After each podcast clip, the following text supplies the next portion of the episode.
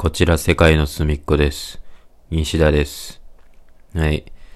えー、シャープ25っていうことで。あのー、どうです？いつもと少し音質が違うとは思いませんか？曲音放送音質からですね。まあ本日僕あの、マイクを購入いたしまして。もちろん、これのためにマイクわざわざ買うたんとちゃいますよ。ね、そこまで僕は、ここ、これに対してそんなストイックにやってないんでね。はい。こんなん言うのもなんですけど。まあちょっと家で、ね、まあなんか、軽くね、録音したりするのにマイクあったら便利かなと思って、マイク買うてみて。で、あ、これもしかしたらラジオトークで使えるんちゃうかな思って。繋いでみたら、いけました。マイクで喋れます。なんかでも、やってる感はありますよね。うん。まあ、そんな感じでね、ちょっと買いましたよっていうのと、こう、試しにね、試運転してみようっていうので、この間あげたばっかりなんですけど、またあげ、ね、こないして撮ってますが、なんでまあ、この間喋ること喋ったんで、喋ることないんでね、特に。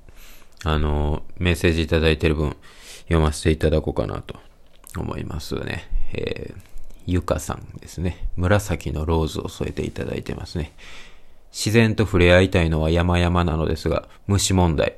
虫が獲物が来たと言わんばかりにニヤニヤ待ち構えていると思うとね、キャンプなど憧れだけで終わってしまいます。はい。先日、ミートグリート参加させてもらいました。前日にラジダンで2回も禁じていただくというお膳立ていただいたことにより、当日のミートグリートでは情緒が乱れに乱れ、落ち着きのなさが半端なく露呈し、お見苦しい姿を見せたかと思うとお恥ずかしい限りの限り。1分という短い時間でしたが、思い出に残る幸せな時間でした。ありがとうございました。西風さんが最後かけてくださった言葉が気になって仕方がありません。鈴鹿さんは爆笑していました。はて。何だったのか。デレデレ、デヘデヘとしていたら聞き逃してしまいました。次回このような機会があったらもう少し冷静に落ち着いて挑みたいと思います。しかし4対1は照れますね。はい。あーミートグリート。まあ少し前ですけど、ファンクラブのね、企画でやらせていただいてね、ご参加いただいたということでありがとうございます。まあ4対1っていうとね、まあなんか圧迫面圧迫面接みたいな感じでね、皆さんの方はね、少しやりづらかったかもしれませんが。この方はだからあの、えー2回も吟じていただく、あの、あれですね、ラ、ラジダン、KBS でやってるラジオの方も聞いてくれてる方ですね。メッセージそっちも送ってもらっててね、まあいろいろお世話になってますっていうことで。まあ僕が最後言ったことなんかね、聞き取れんかったということですが、うん。ちょっと僕も何言ったか今思い出せないです。残念です。まあ、また機会があればね、お話ししましょうね。はい。次、アサミックスさん。背景、西田和樹様。えー、遅、遅ればせながら終電間際オンライン小説集の作家デビューおめでとうございます。西田さんのお名前がさらに世に知れ渡り、そして多くの方々が西田さんの魅力に引き寄せられると私は確信しております。お救い申し上げます。ファンとして誇らしげに思います。そして、先日はご多忙の中にもかかわらず、えー、ミーグリの開催本当にありがとうございました。こんな奇跡は二度とないという思いで挑んだものの、めえー憧れの方を目の前にしますと頭の中が真っ白になり、まるで公開告白のような気分になりました。そこで西田さんに質問です。西田さんはこのように緊張する場面に出,、えー出会わせたことがありますか？または西田さんの緊張することとはどんなことですか？話は戻りますが、お伝えできなかったこと。ファンのため貴重なお時間を費やしてくださり、心から感謝しています。えーお体にお気をつけて今後もずっと応援させてくださいね、と。あの、僕いつも思うんですけど、まあ、ね、他にもこう、ミートウィンドグリード参加させしてくれた、くださった方がね、メッセージ送ってくれてみんなありがとうございますって言ってくれるんですけど、ええ、あのね、我々からすると、こう、皆さんが参加してくれたりとかね、応援してくれるからこないしてね、えーこういう企画もできたりするので、逆にね、僕らの方からいつもありがとうございますと、やっぱ言わせていただきたいところではありますよね。はい。で、まあ、その小説ね、僕書きまして、それも、もう時期にね、12月中旬ぐらいに発売されますんでね、はい。まあ、皆さんの評価も気になるとこですが、全然おもろなかったりね、僕だけボコボコにネットで袋叩きに合わないことを願ってます。はい。緊張することね、あんま緊張しないですもんね、僕。ライブでも。うん。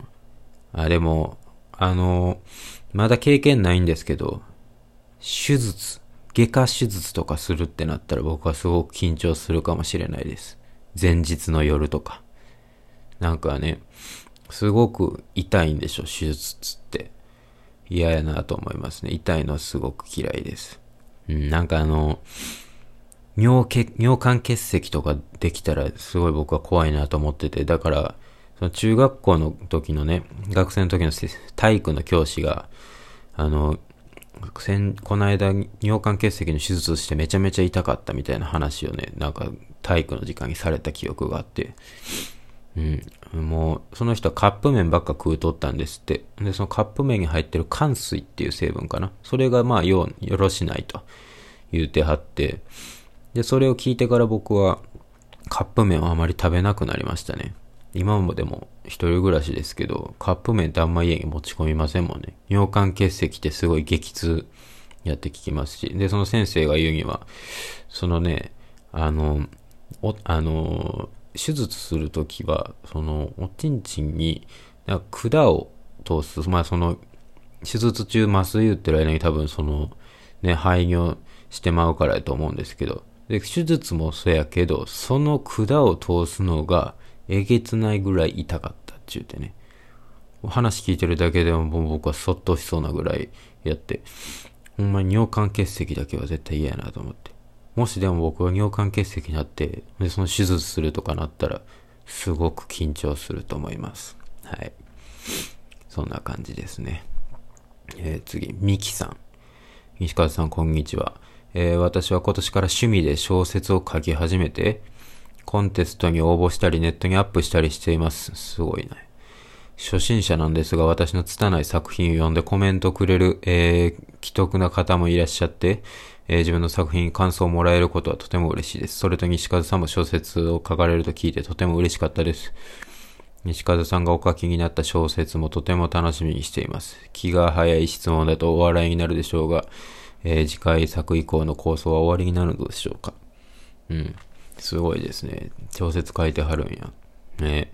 いつかね、こう、世に出るとええですね。うん。勝負ですね。はい。えー、次回作以降の構想は終わりになるのでしょうかということですが、はい、ありませんね。次、レモンさん。えー、小説書籍化おめでとうございます。えー、嬉しくてすぐさま予約してしまいました。熊ってなんだろうな、楽しみだなと思っております。春茶さんが何者なのかも全く分かっていないので、そこから分かった上で読んだ方がいいのでしょうか。あと、新しいピックいいですね。8割猫のいるスマホの背中に入れたいので、ぜひとも1枚いただきたいです。えー、今は以前鈴鹿さんが投げた西川さんのピックを入れています。知らんな。あいつ勝手に投げとったんかい。しかし、そもそも西川さんピック投げられないのは重々承知ですし、コロナですし、鈴鹿さんに念を送って投げていただくしか。声、え心の声が漏れましたが、今週は2か ,2 ヶ月、あ、2月ぶりに夜のライブが見れそうなので仕事頑張ります。風邪ひかないようにせねば、西川さんもか、えー、体調お気をつけください。はい。はい、皆さんね、その小説のごとにね、いろいろ言及していただいておりますが、まあ別に、春茶さんのことは知らんでも読めると思いますけどね、逆にその本を読んで、その春茶さんに興味持って、で、まあ、楽曲なりなんなり聞くっていう、多分そういうことも、ね、あの、あり得る、こう、ことやと思いますし、そういう意味での小説やとも思いますしね。はい、別にどっちが先じゃなくてもね、あの、いいと思いますよ。うん。あとは新しいピックということで。僕、ピックそう、これ言うたっけ、ここで。ピック作ったんですよ、僕。自分の、あの、自分でデザインした。まあ、デザインしたっていうか、まあ、それは、あの、知人に頼んだんですけど。でも特にこれ、デザイナーさんとかね、そういうプロの人に頼んだわけではなくて、ほんまにそういうのちょっとできる知り合いに頼んで、っていうのも、あの、ちゃんとした人に頼むと、やっぱその人の作風であったりとか、あと、まあなんかね、ちょっとこっちも遠慮してもて、ちょっとちゃうやつでも妥協して、ああ、いいですねってなってもたりすんのも嫌やし、その自分が一番一番近い距離で自分の身につけるものなんで、100%気に入ったもんじゃないと嫌やなってことで、わがままを聞いてくれる知人に頼みましてね。うん。で、まあ、あの、野牛ブリエモンっていうね、そのキャラクターというか、まあそういうものをね、作ってもらって。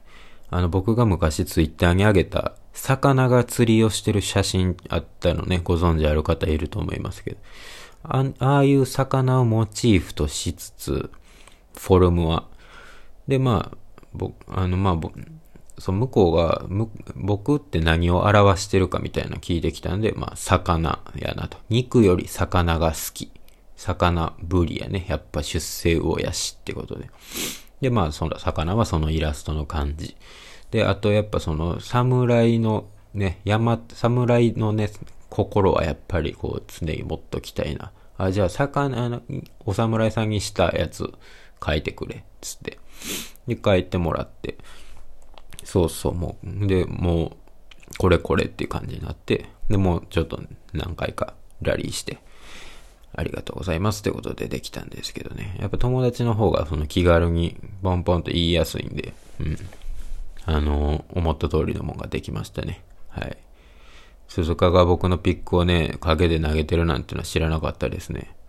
やっぱ人様に物を投げるっていうのは失礼に値しますから、しかも高いところからね。なんで僕はピックってあんま投げないんですけど。あ、別に投げてる人を否定してるわけじゃないですよ。僕はそういう心があるので、ちょっとなかなか人に物投げれんなっていうだけですよ。はい。次はどうしましょうかね。時間、時間もないね。はい。ということで、こんな感じでね、マイクを使った、ね、音声いかがでしたでしょうかということで、あの質問またいろいろメッセージなんか送ってくださいね。はい、待ってます。ありがとうございました。